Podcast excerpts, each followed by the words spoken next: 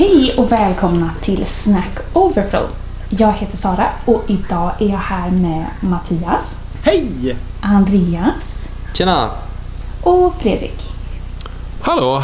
Och idag så ska vi prata om hemmabyggen, vad det är för någonting, framgångsfaktorer för det och hur dessa hemmabyggen skulle kunna leva över tid.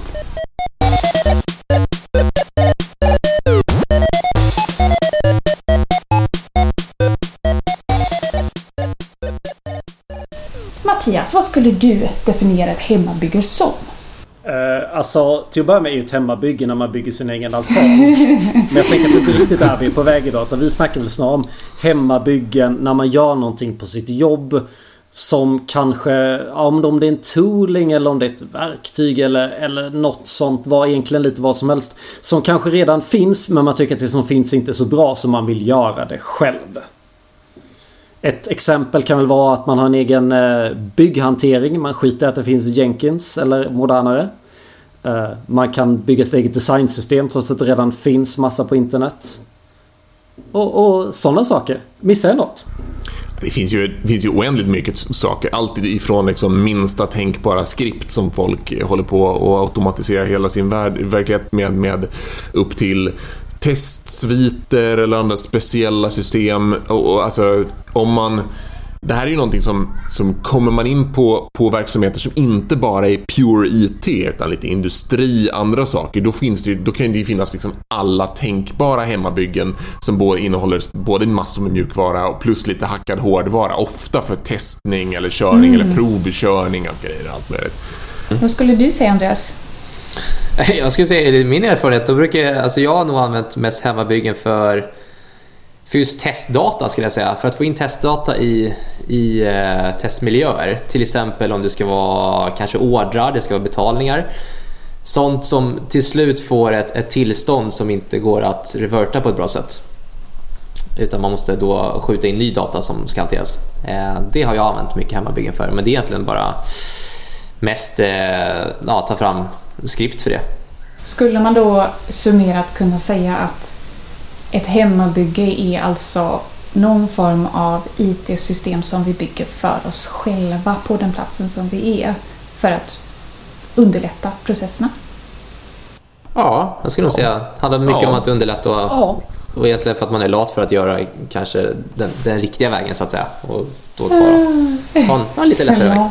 Jag skulle vilja slänga till en liten mm. sak. Fredrik, var du inne på att det kunde vara något... Jag, jag, jag, känner någonstans att det måste vara lite massa i det här. Det kan inte vara något för litet. Det kan inte bara vara ett litet skript. För då är det inte ett hemmabygge. Nej. Då är det bara ett litet mm. skript. Mm. Det, det, jag skulle nog nästan känna att det är först när du får en, en strukturerad kollektion av skript som liksom är... Som det börjar bli så här, ja men ett hemmabygge. Det är liksom...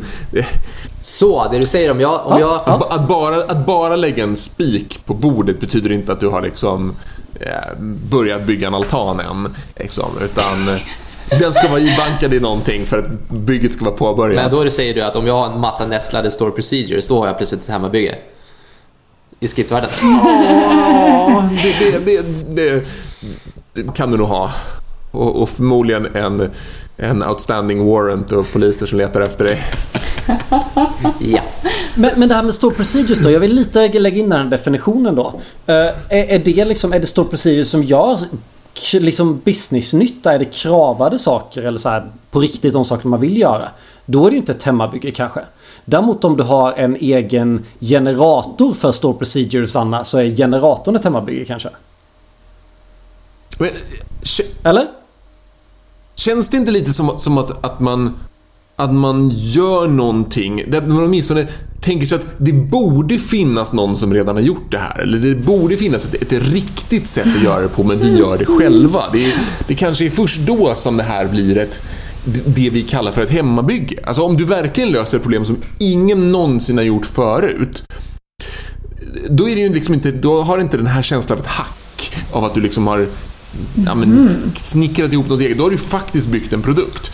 Och, och, om du bara installerar Jenkins, det är ju inte ett hemmabygge. Det är ju först när du, när du liksom gör någonting eget därför att, ja okej, okay, det finns officiella grejer men vår verksamhet, den är minsann så annorlunda så vi behöver göra det här själva ändå. Det, det är då. Eller, eller, eller, eller skriptet som sväller. Ja, men jag gjorde ett litet skript som löste en grej.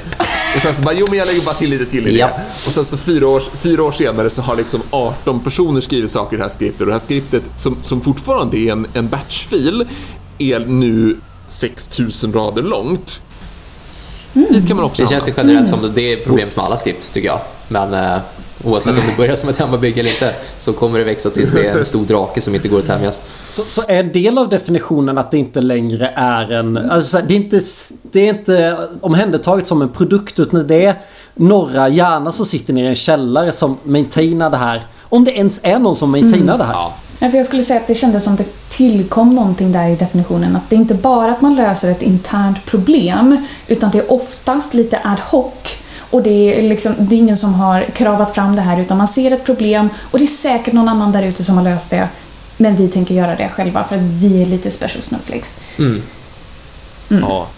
Men alltså, finns det inte, när, åtminstone när man är på jobbet, finns det inte någon sorts här liten svag känsla av att förakt eller att man har gjort något fel eller någonting liksom som att, att man skäms lite över så här, vi har byggt den här saken själva och, och, och, och, och, och den finns här, som att man nästan ursäktar sig när det kommer in en ny utvecklare så bara, ja, vi brukar jobba med det här, vi gör de här språk och sen, sen så har vi det här lilla verktyget som, som du kommer få lära dig om sen. Det, det, det, nu stämmer det kanske inte alltid, men jag kan känna att de tillfällen man haft så när man tagit in en ny så, så blir det precis den där så här, ah, jo men vi har den här grejen som du behöver vara medveten om att den finns. Precis. Vi går inte igenom det nu, men snart så.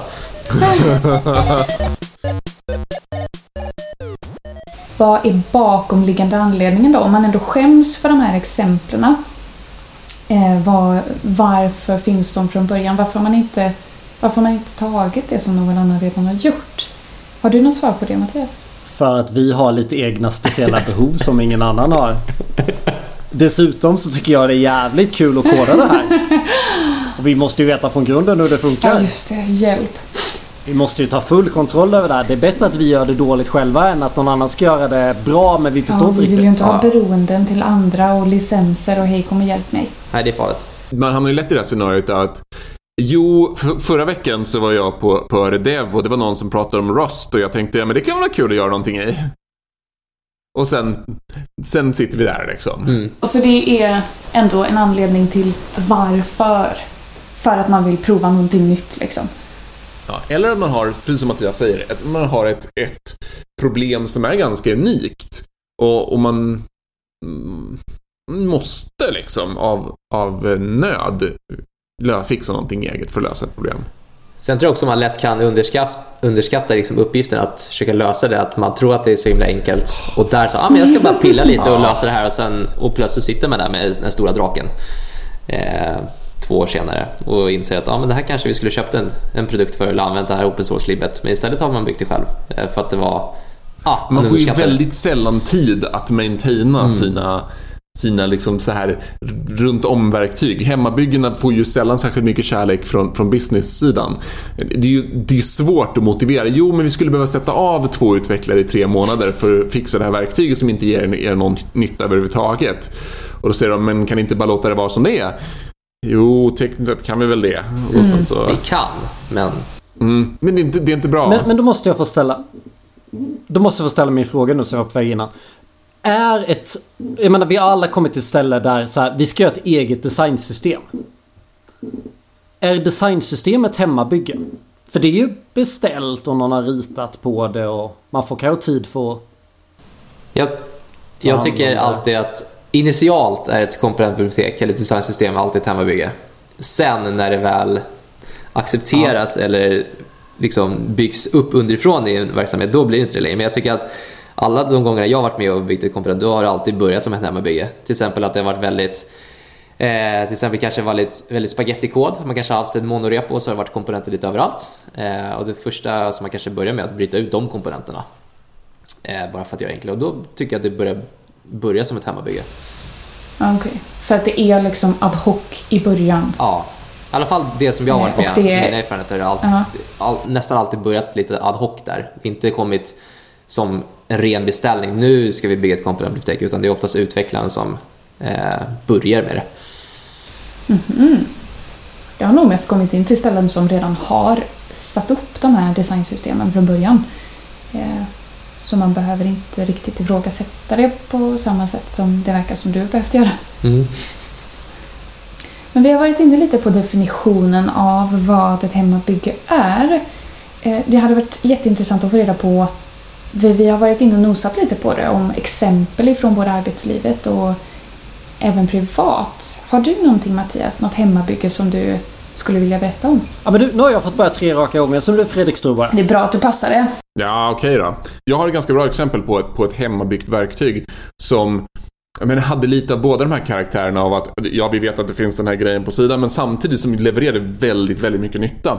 Eh, tidigare uppdrag jag var på så hade vi, själva vår applikation som vi byggde var en, en batchmotor som tog som, som tröskade massor med data ifrån en databas och sen så så, så liksom körde den en enorm batchkörning och producerade tiotusentals filer eh, som, som output. Och då hade vi byggt ett testverktyg... eller det fanns ett testverktyg byggt som det den gjorde var att den utifrån en, en tidigare databasdump återställde en databas, körde körningen för en version av programmet och producerade alla outputfiler. Och sen gjorde den om samma sak med samma databasdump fast för en ny version av programmet.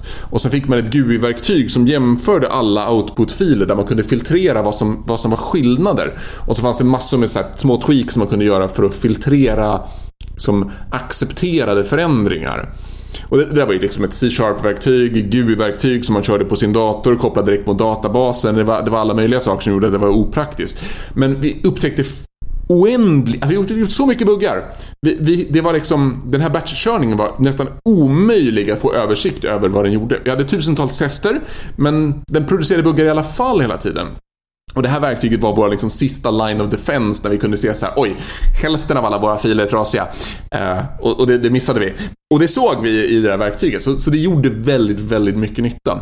Eh, fantastiskt exempel. Det var liksom, någon hade hackat ihop det, här, sen hade det liksom växt med massa nya små moduler allt eftersom. Men, eh, Vad, vad var det som gjorde... För du verkar... Ty, du tyckte om det. Ja och nej. Vi satt och svor över det hela tiden. Liksom själva hur, hur det fungerade, det var knöligt att ändra i saker. Men samtidigt, den nytta som det tillförde till vårt team var väldigt stor. Eh, så det var värt att sätta sig in i och grotta i koden och, liksom, och, och fixa och, och ha sig så på det sättet. Så skulle du säga att det var, alltså var det en success eller var det, det var Ja, liksom ja. båda och? Absolut. absolut. Det, det, det, det teamet hade inte, vi hade inte kunnat göra vårt jobb utan att ha det här verktyget. Så det var ju definitivt en success story. Sen kan man ju fråga sig om man hade gjort så, alltså, Sen är ju alla de här sakerna, de blir ofta legacy nästan omedelbart. Alltså, hade man gjort det här idag så hade man inte gjort det som en applikation som man körde på sin dator som kopplat till databasen utan man hade gjort det här som en... Vi hade deployat det på en, som en serverapplikation någon annanstans som, som körde de här sakerna i bakgrunden med ett webbinterface istället. Som gjorde något liknande. Eh, för det är liksom så man, man bygger saker idag. Men, Mm men det hade behövts någonting sånt här där man liksom kunde sitta och gräva och, och titta och jämföra. För det blev liksom en, en ja, men som en vanlig sån här compare mellan två filer som man kunde få upp på, på väldigt mycket saker. Men om det var så väldigt viktigt, kunde ni inte få det prioriterat att lägga lite kärlek på det då? Det gjorde vi också. Vi la en hel del kärlek på det. Eh, Det var ju därför det överlevde. Alltså, det, det var därför det inte bara liksom kraschade och försvann utan eh, det, det, vi fick tid att lägga på det. Sen, sen är det ju alltid fråga om en skillnad att lägga tid på någonting kontra att skriva om någonting från grunden för att man tycker att för att man som utvecklare sitter och tycker att jag tycker att det här börjar kännas gammalt. Jag skulle vilja göra ett nytt hemmabygge. Som att det här hemmabygget inte är nog. Vi måste göra det igen från grunden. Men, men om man ska prata då om saker som man hade kunnat göra bättre om, alltså, om du fick bygga om det, precis som du pratar om nu, men kanske mindre ad hoc, alltså ett planerat hemmabygge kanske? Svårt att säga. Kravet är var ju ganska... Jag tror inte man skulle ha gjort det sådär väldigt mycket annorlunda. Visst, man skulle nog ha gjort... Men, eh, alltså det, det fanns många saker, men det fanns mycket optimeringar i hur man skulle göra körning, de här batchkörningar, producera filer. Det, det kunde man ha optimerat. Man kunde ha brutit isär det här i olika, olika typer av mikrotjänster som gjorde liksom olika delar av det här testverktyget. Så hade man kanske tänkt idag, därför det var lite... Det var liksom en databascrunchare som producerar output och en del som sysslade med eh, liksom GUI-presentationerna. De hade inte behövt bo så tajt ihop. Men, men så gjorde man inte då. Det, där var väl liksom, det, var, det var många år sedan jag var där och det verkar vara ytterligare några år. Så det var säkert tio år sedan det, det började utvecklas. Man gjorde liksom inte riktigt så eh, då när, när folk satte igång. Eh, så, så sure, arkitekturen hade, hade säkert lite annorlunda ut. Men, men själva syftet med eh, vårt verktyg kör en batch från en databas och, och göra liksom, ta en, ta en, en statisk dump eh, och analysera outputen och jämföra mellan två verktyg. Den skulle ju fortfarande kunna varit samma. Eh, och jag tror inte att, jag, vad jag vet, vi har, då vid det läget så fanns det liksom inga kommersiella verktyg som vi kunde göra som, som uppfyllde det här kravet, för det var ganska specifikt. Liksom. Ja, för jag skulle säga det som en följdfråga egentligen. Alltså, hade man kunnat köpa någonting idag för att eh, eh uppfylla det jag höll på att säga önskemålet, problemet, lösa problemet? Eller är det fortfarande Nej, att det är liksom så pass specifikt? Tveksamt. Tveksamt i just det fallet. Uh, jag, och, och, där är jag lite rädd. Jag, jag, jag har som mitt... Alltså... Jag är lite allergisk mot, mot en viss typ av lösningar. Alltså antingen så tycker jag att man ska bygga någonting själv och, och liksom bygga det för att anpassa det till det behovet man har. Eller så anpassar man den verklighet man har till det som man kan köpa in. Man anpassar sin, sin verksamhet eller sin, liksom, sitt arbetssätt. Men att köpa in någonting och sen sitta och tweaka det liksom in absurdum tills det uppfyller ens krav blir oftast oändligt dyrt och tar jätte, jätte, jätte, jättelång tid. Nej, visst. De har köpt något och gjort det till ett hemmabygge. Mm, Precis, hade lika väl kunnat göra hemmabygget från början. Ja. Oh. Andreas, har du något exempel från ditt arbetsliv? Jag satt och tänkte, tänkte på det precis. Lite, lite liknande i Fredrik, men det var på ett jobb så skulle vi hantera Egentligen det hanterade bokningar på restaurangbokningar och betalningar. Och då så var det viktigt för restaurangen att, att få reda på vilka, vilka gäster som inte kom för då skulle det efterfaktureras eller efterdebiteras.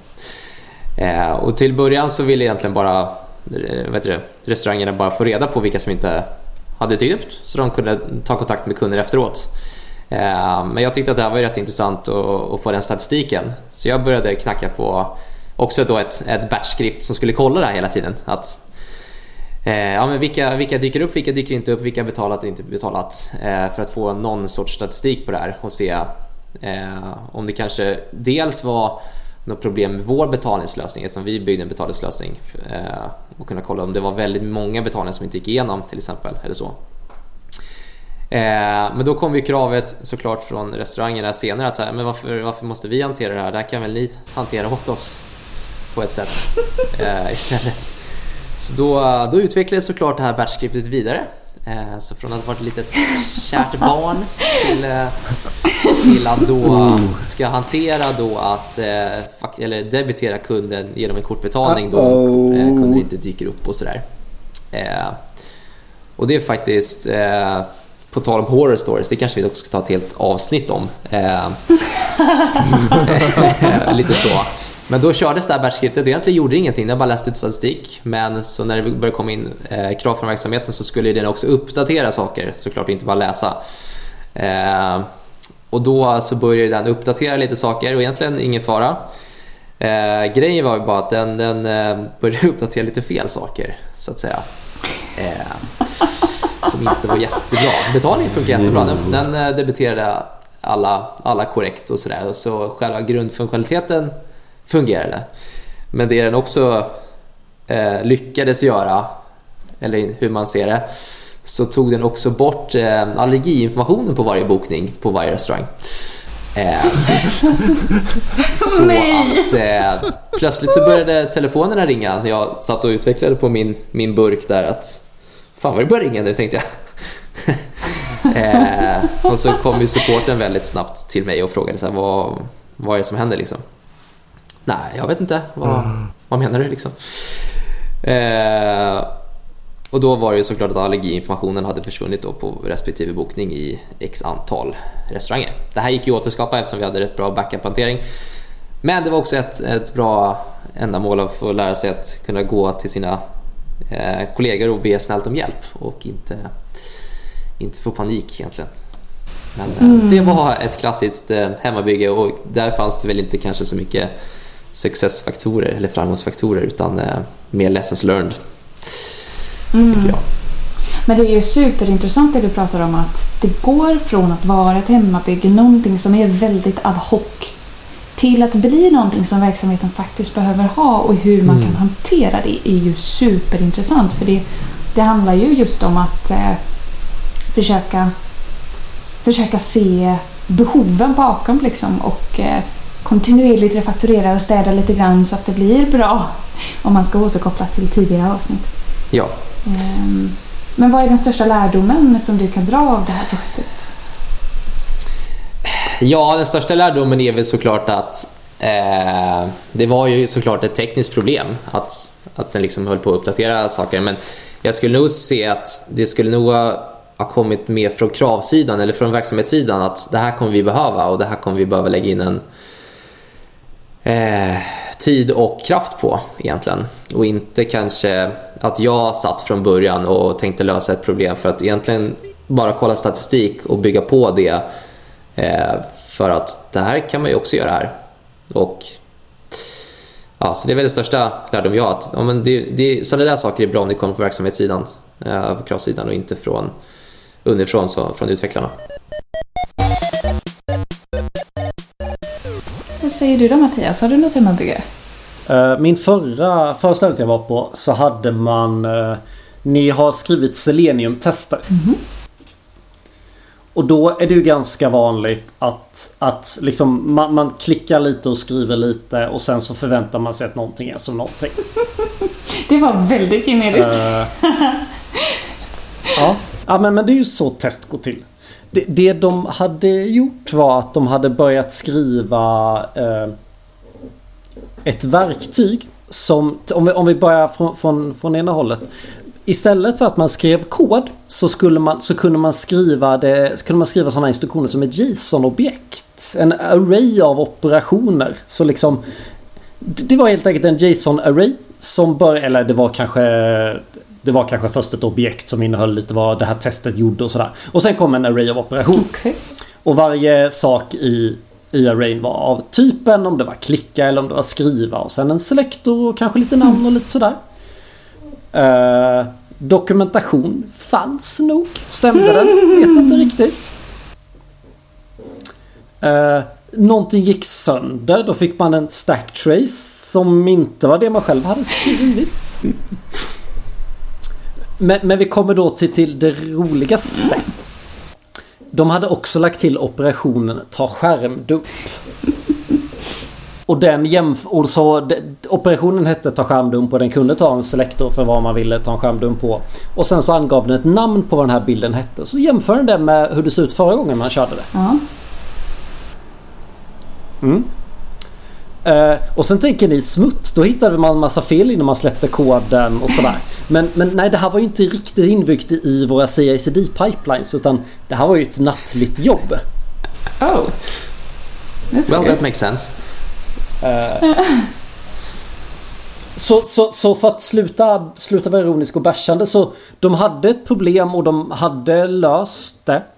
Eh, men det kändes som att och jag var bara, jag var egentligen aldrig med och skrev den här Java-koden som gjorde det här. Men det kändes som att så här, de gjorde helt rätt i sin analys av problemet och hittade kan vi tror att vi kan göra den här typen av verktyg. Alltså problemet var vi måste få de våra testare att kunna göra testautomatisering. Problemet de missade varenda gång de hade en decision point så var det så här. Nej men det var tvunget att gå ganska fort så vi funderar inte på hur man ska skapa testen utan vi gör det så enkelt som möjligt. Vi tar att de ska skriva den här JSON-blobban själva. Jätteenkelt.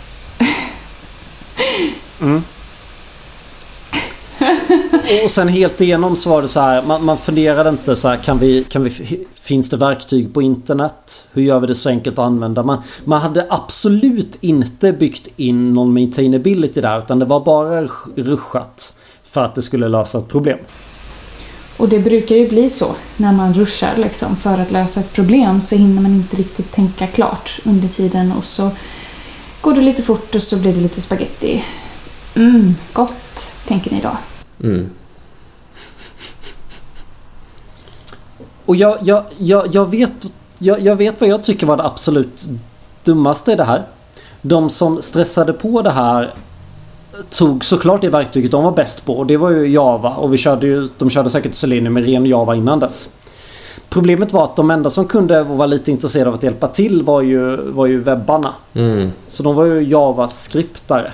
Och ville, in, ville, kunde, ville inte koda Java. Ja, Java och JavaScript, det är väl samma sak för i verksamhetsfolk?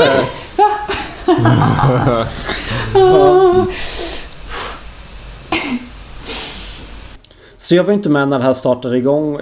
Och, och min del i det här var att jag började... För, för att göra det här enkelt så började jag ju skriva en generator av det här då. Så jag skrev ett... Jag skrev ett program då för, för att bidra till soppan. Så gjorde jag ett program så min testare kunde skriva Gherkins som var liknade den här syntaxen i princip då. Det var väl egentligen bara ett abstraktionslag ovanpå den här syntaxen. Som exporterade i samma JSON-format. Så du skrev ett verktyg som exporterade till ett annat verktyg som exporterade till, till Selenium som körde tester. Oh my god. Ja, det där känns som att det kan bli error prone senare. Ja. Så vad är de största lärdomarna? Är det att inte springa för fort eller? Jag tror... Om man ska kicka igång sitt hemmabygge så ska man tänka igenom det två gånger innan man börjar. Så det ska inte vara så ad hoc som vi har pratat om helt enkelt? Nej men jag menar Fredriks upplevde jag inte alls som ad hoc. Det var liksom så här. Vi, vi har ett, ett mål. Vi vet att verktyget inte finns. Ja. Ja. Men Och, och det ironiska då att jag tyckte ju egentligen problemet om... Alltså hade det funkat hade det varit strålande. Och jag menar jag simultangooglade lite nu pratade om det och plugins för, för det här finns ju i Cypress till exempel. Både för att skriva JSON-format istället för att skriva kod. Jaha. Även om jag hellre skulle skriva Gherkins än, än kod. Men, men skitsamma. Och, och samma sätt att ta en skärmdump. Det, sådana verktyg Men, finns ju. alltså, Ta en skärmdump Men- jämfört med förra skärmdumpen. man, man, man får väl tänka sig som att, att det finns ju en, en gräns mellan när någonting är ett hemmabygge och när det faktiskt blir ett, liksom ett riktigt library. Alltså att, att ett verktyg som tog en, en JSON-fil eh, med eh, operationer var skrivet i Java hade inte spelat någon roll egentligen. Om det hade varit skitsnyggt paketerat, haft perfekt dokumentation, det hade funnits en VS Code-plugin som gjorde att du fick IntelliSense på, på din JSON-fil som förklarade ja men det här är en, en våran eh, generatorgrunka. Att det sen körde Selenium i bakgrunden, om du bara paketerar ihop allt det här, du gör en snygg någonting.io-sida eh, med, med härliga pastellfärger och, och liksom paketerar då, då slutar det ju vara ett hemmabygge och transformeras till ett verktyg som folk använder sig av. Det enda, det enda egentligen som skiljer det här, det här liksom hackade verktyget i, i typ ifrån Jest eller Cypress eller något annat sätt, seriöst, riktigt testverktyg är ju polishen på allting. Att det är liksom... Mm, så det ingår också i definitionen då liksom om det... Men, men jag, jag kom på en tanke, jag har en fråga till. Eh, vi har bara pratat om väldigt små hemmabyggen nu. Kan man konceptuellt tänka sig alltså megastora eh, hemmabyggen som har det absolut motsatta problemet vad vi har idag? Alltså, kan vi få för oss att istället för att vi säger vi ska lösa ett litet problem och sen sväller det, så säger vi vi som bolag ska lösa alla problem och sen så samlar vi en hord med arkitekter som tänker och planerar i, ett, i, i flera år på att försöka lösa allt och så börjar man bygga ett verktyg som är så generiskt att det aldrig någonsin kan bli klart. Kan man, se, kan, man liksom, kan man se det här också som ett hemmabygge? Som liksom att man... Att, det här monstret, fast som är liksom... För jag- ser lite karaktäristiska likheter, bara det att istället för att det är en utvecklare som börjar, börjar hemmahacka ett hörn, så, så är det ett gäng arkitekter som börjar hemmahacka ett hörn istället. Det låter ju lite stort du, liksom. är det när det verkligen blir, är det verkligen hemmabygge när man ska vara så organiserad och vara så många? Jag vet inte. Nej, för de bygger ingenting. De ritar på whiteboard. Det är en hemma whiteboard. Det du pratar om måste heta hemma whiteboard. Men jag tycker också att det är intressant att se på det här eh, alltså stora hemmabyggen. Alltså någonting som är pyttelitet som växer och växer och växer. Och som kanske fortfarande är typ ett hemmabygge fast ändå är kommersiellt. Och då tänker jag, ni kanske inte håller med mig om detta, men jag tänker på React till exempel. Det är ju någonting som har fötts på Facebook, varit ett hemmabygge och sen blev ett inte hemmabygge. Men samtidigt som man fortfarande löser sina interna problem. Men det är kanske just den här ad hoc-känslan då som saknas för att det faktiskt ska fortsatt vara definierat som ett hemmabygge. Eller hur tänker ni? Ni ser så eh, fundersamma ut och eh, Jag, jag håller med dig helt och hållet i, i den här frågan. Det, det är en, en kollega som, som brukar använda uttrycket att man ska äta sin egen hundmat. Ja, som jag tycker är jättehärligt. Eh, ju- Just liksom att om man bygger någonting, så ska man, om man bygger ett verktyg så ska man också använda det verktyget själva. Och, och det, är väl, det är väl det Facebook har gjort. Liksom. De har byggt React för sitt, e- sina egna syften. Men i och med att de då ska open sourca det och ska liksom vara seriösa med det, så Liksom, eftersom att de själva lever i React hela tiden och hela tiden vidareutvecklar det och, och får det att leva samtidigt som de delar med sig med alla andra så... eh, Men får jag prova en tanke då? Om vi ska ta våra tre exempel.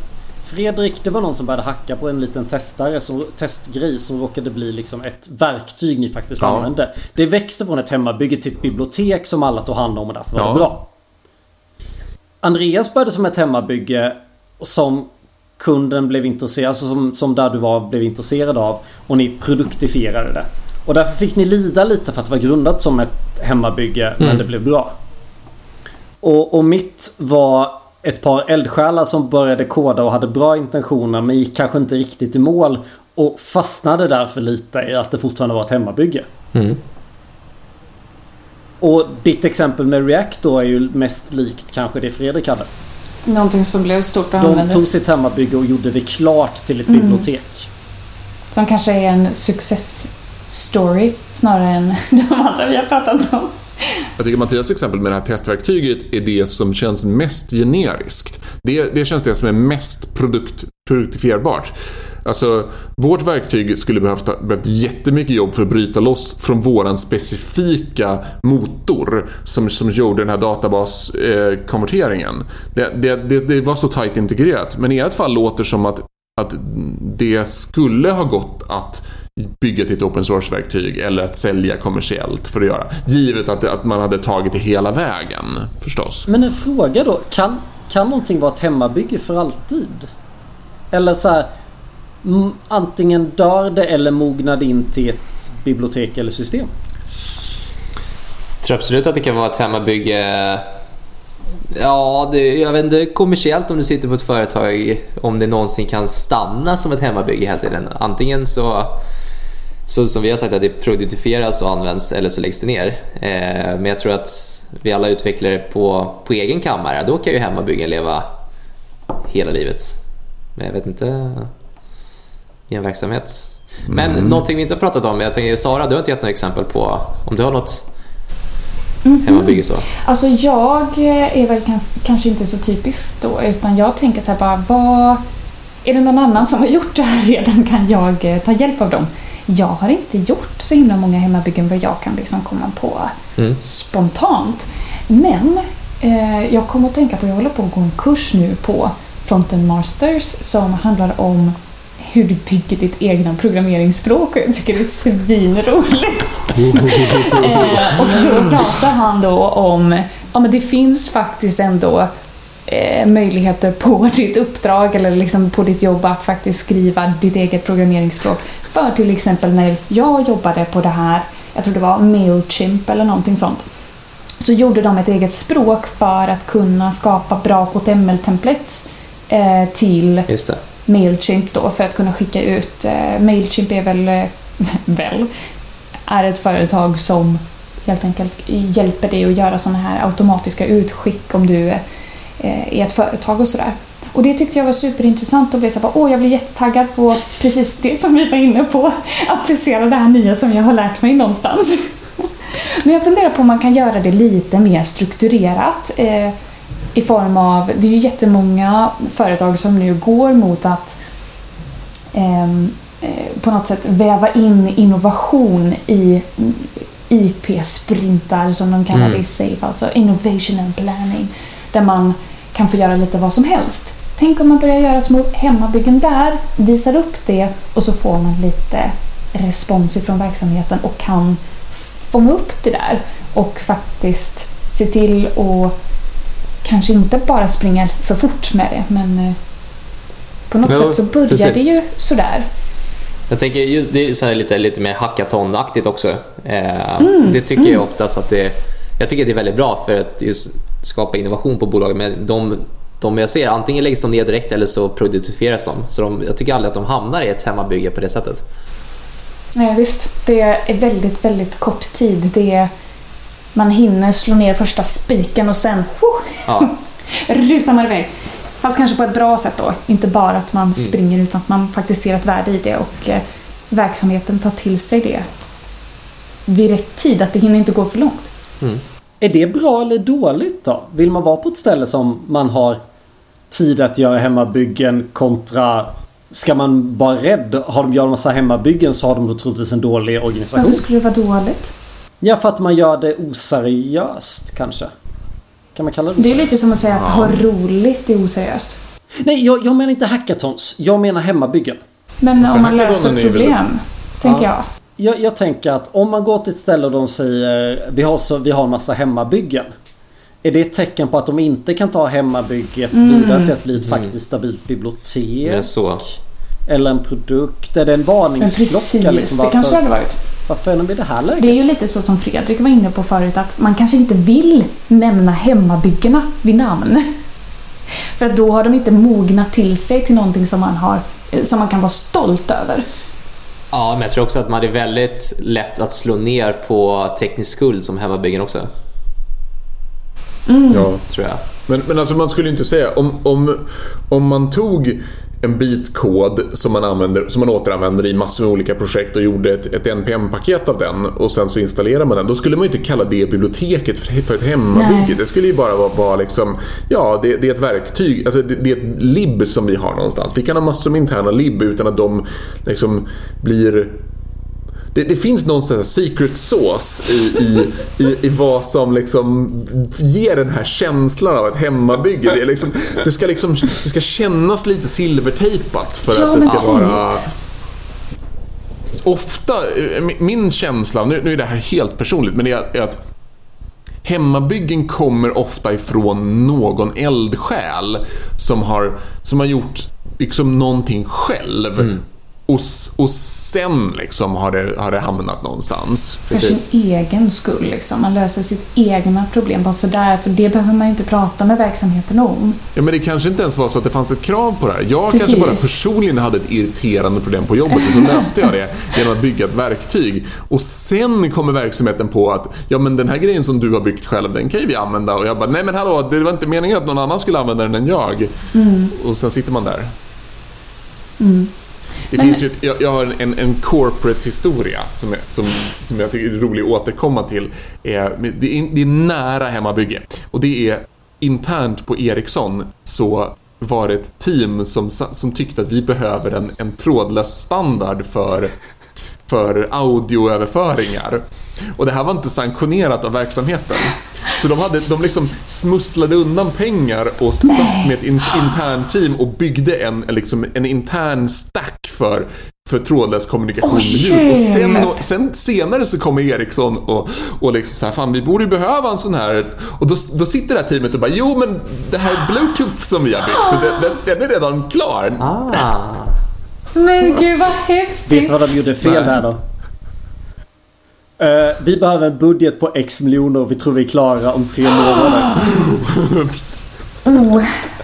Men Ericsson har ju Erlang också, eller hur är det? Alltså fasiken, de kanske är kungar på hemmabyggen. Vi kanske ska ta in dem och intervjua dem.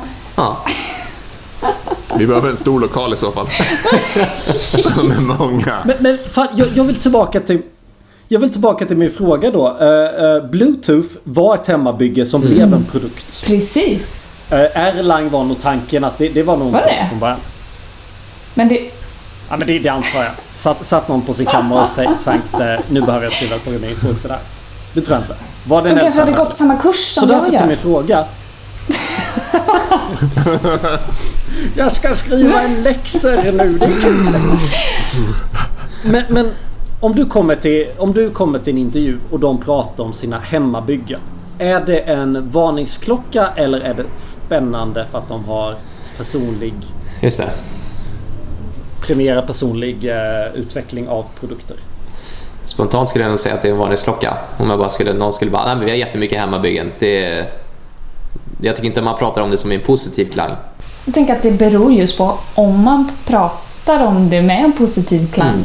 Så blir det ju positivt. Alltså det är ju så kontextuellt att man, man kan ju vinkla det från olika s- sätt. Liksom. Att ah, men vi har jättemycket autonomi och vi tycker om att skapa saker tillsammans och lösa problem. Liksom. Om Ja. man vinklar det på det sättet så blir det ju jätteinspirerande, tycker jag då i alla fall. Oh Medan om man gör det som vi pratade om innan, att man Ja, nej, och så har vi det här jättekonstiga skriptet här som ingen förstår sig på och vi behöver ha det för annars funkar ingenting men det är ingen som riktigt fattar hur det funkar.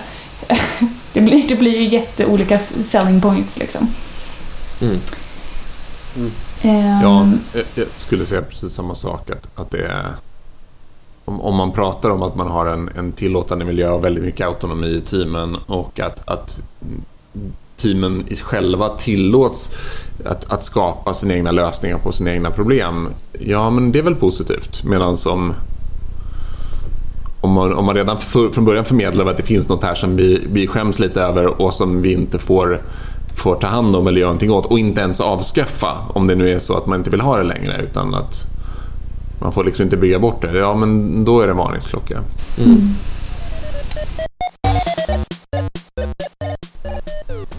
Men, men fan, då tänker jag vrida den här, då tänker jag vrida kniven ett snäpp till.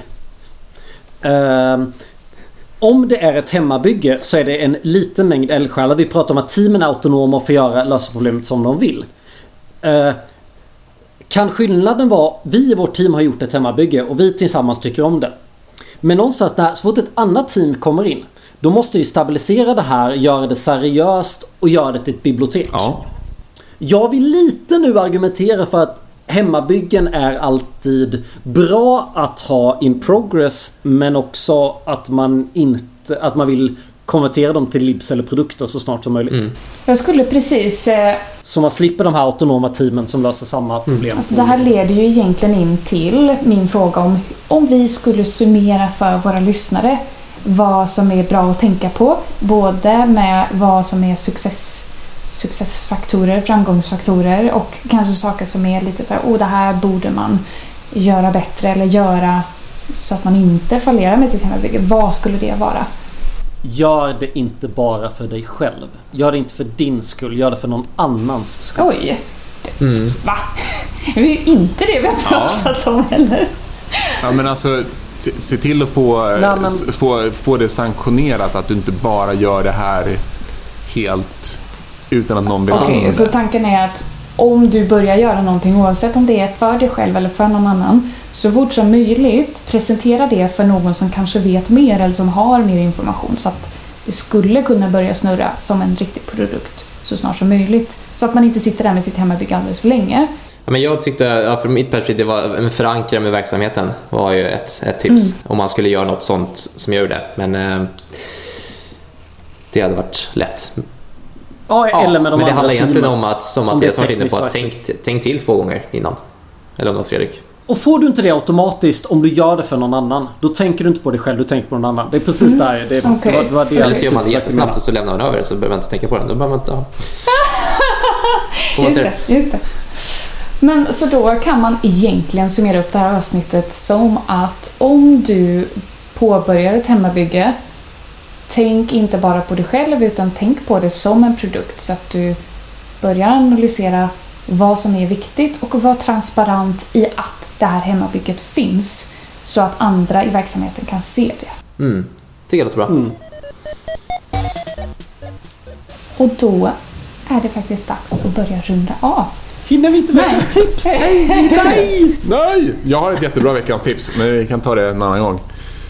Vi har, du har en minut på dig Fredrik. Ah, Go. yes! Jag har hittat en... en eh, jag, har, jag har länge haft problemet av att hur gör man för att kompilera Node.js-kod till en fil?